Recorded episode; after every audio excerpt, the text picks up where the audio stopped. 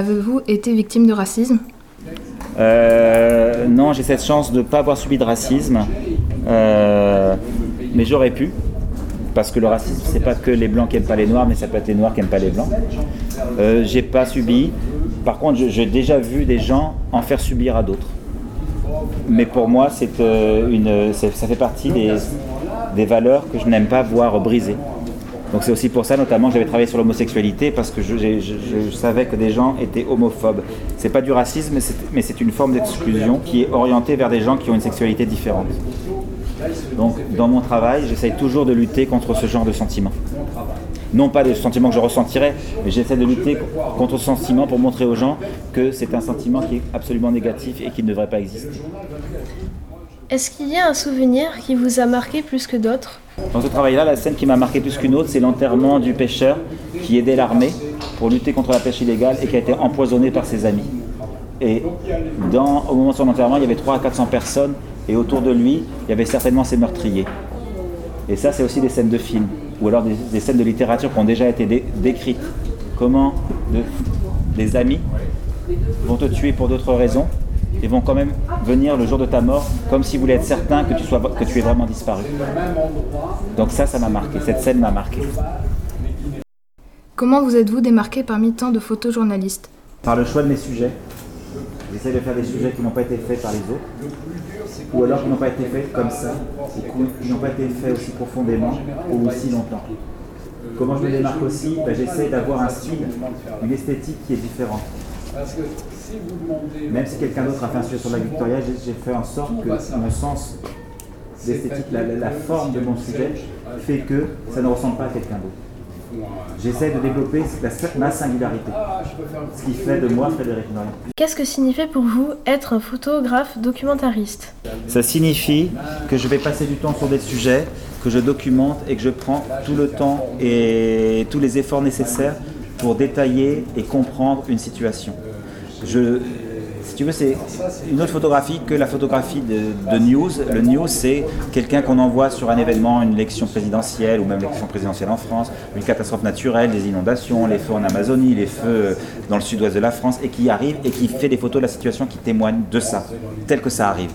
Le photographe documentaire, il y a aussi une notion où tu dois beaucoup plus creuser, enquêter, croiser les faits et avoir plus de temps pour le faire. Tu vois la, la différence? Mais les deux font partie du photojournalisme. C'est pas l'un qui est mieux que l'autre. C'est deux façons d'être. Deux façons d'être. Mettez-vous beaucoup de temps à faire un reportage? Ben ouais, pas mal. Par exemple, celui de Lac Victoria, ça m'a pris 7 mois, 7 mois et demi, 8 mois. Celui sur les, la communauté homosexuelle, ça m'a pris 7 ans, 7 à 8 ans. Mais quand je dis 7 à 8 ans, ça ne veut pas dire que je commence et je fais que ça pendant 7-8 ans, tous les jours je me lève, je vais le faire. Mais c'est une sur cette période-là, j'ai travaillé par morceaux. Euh, celui sur le cinéma, ça m'a pris 3 ans. Un, un autre sur le, nodding syndrome, ça m'a pris, donc la maladie dans le nord de l'Ouganda, ça m'a pris 5 mois. Mais en général, oui. Pourquoi du temps? Parce que les sujets que je choisis, que je choisis sont compliqués. Il est compliqué de trouver les gens, de, les convaincre, d'aller dans les endroits pour faire les photos, tu vois. C'est pas comme s'il y avait il y une guerre, euh, la guerre c'est très difficile à faire, hein. mais il y a une guerre quelque part, tu vas sur le front, voilà, ça se déroule devant toi. Et moi, le genre de sujet, si tu dis la, pollution du lac Victoria, tu vas sur le, bord du lac Victoria, tu vas, il fait euh, euh, 3000 km, non, 7000 km de circonférence. euh, où est-ce que tu vas tu vois Donc là, il faut vraiment réfléchir, trouver, se documenter, et ça, ça prend du temps. Quels ont été les reportages les plus difficiles à réaliser Eh ben, le lac Victoria était difficile parce qu'il y avait 30 endroits, 3500 km. À chaque fois, c'était comme recommencer à zéro, dans un nouvel endroit. Il y a aussi la communauté homosexuelle parce que c'était compliqué à être accepté, à se faire accepter et à pouvoir faire les photos. En général, c'est ce genre de sujets qui sont très compliqués à faire. Ils ne sont pas compliqués parce que le sujet est dangereux, mais parce que c'est difficile de- d'identifier les moments ou les personnes et surtout de se faire accepter par eux. Donc ça, c'est compliqué. Et sur le lac Victoria, quand j'allais à un endroit, j'avais beaucoup, beaucoup d'efforts pour faire la photo. Puis après, j'allais à un autre endroit et il fallait recommencer à zéro. C'est comme si je recommençais tout à zéro. Et ça, c'était fatigant et difficile. Que vous allez dans un endroit en ayant déjà une idée de ce que vous voulez faire ou vous allez euh, dans un endroit et après vous trouvez. euh, En général, je vais dans un, endroit, dans un endroit en ayant une idée de ce que je vais faire.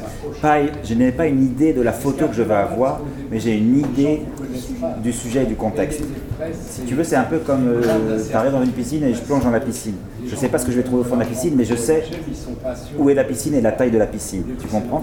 Donc je vais à un endroit en me disant, dans cette, zone-là, je devrais m'intéresser aux pêcheurs illégaux. Maintenant, je suis incapable de te dire avant, écoute, le pêcheur illégal, il fera ceci, cela, tu vois. Et là, à ce moment-là, je cherche. Mais oui, j'ai réfléchi avant.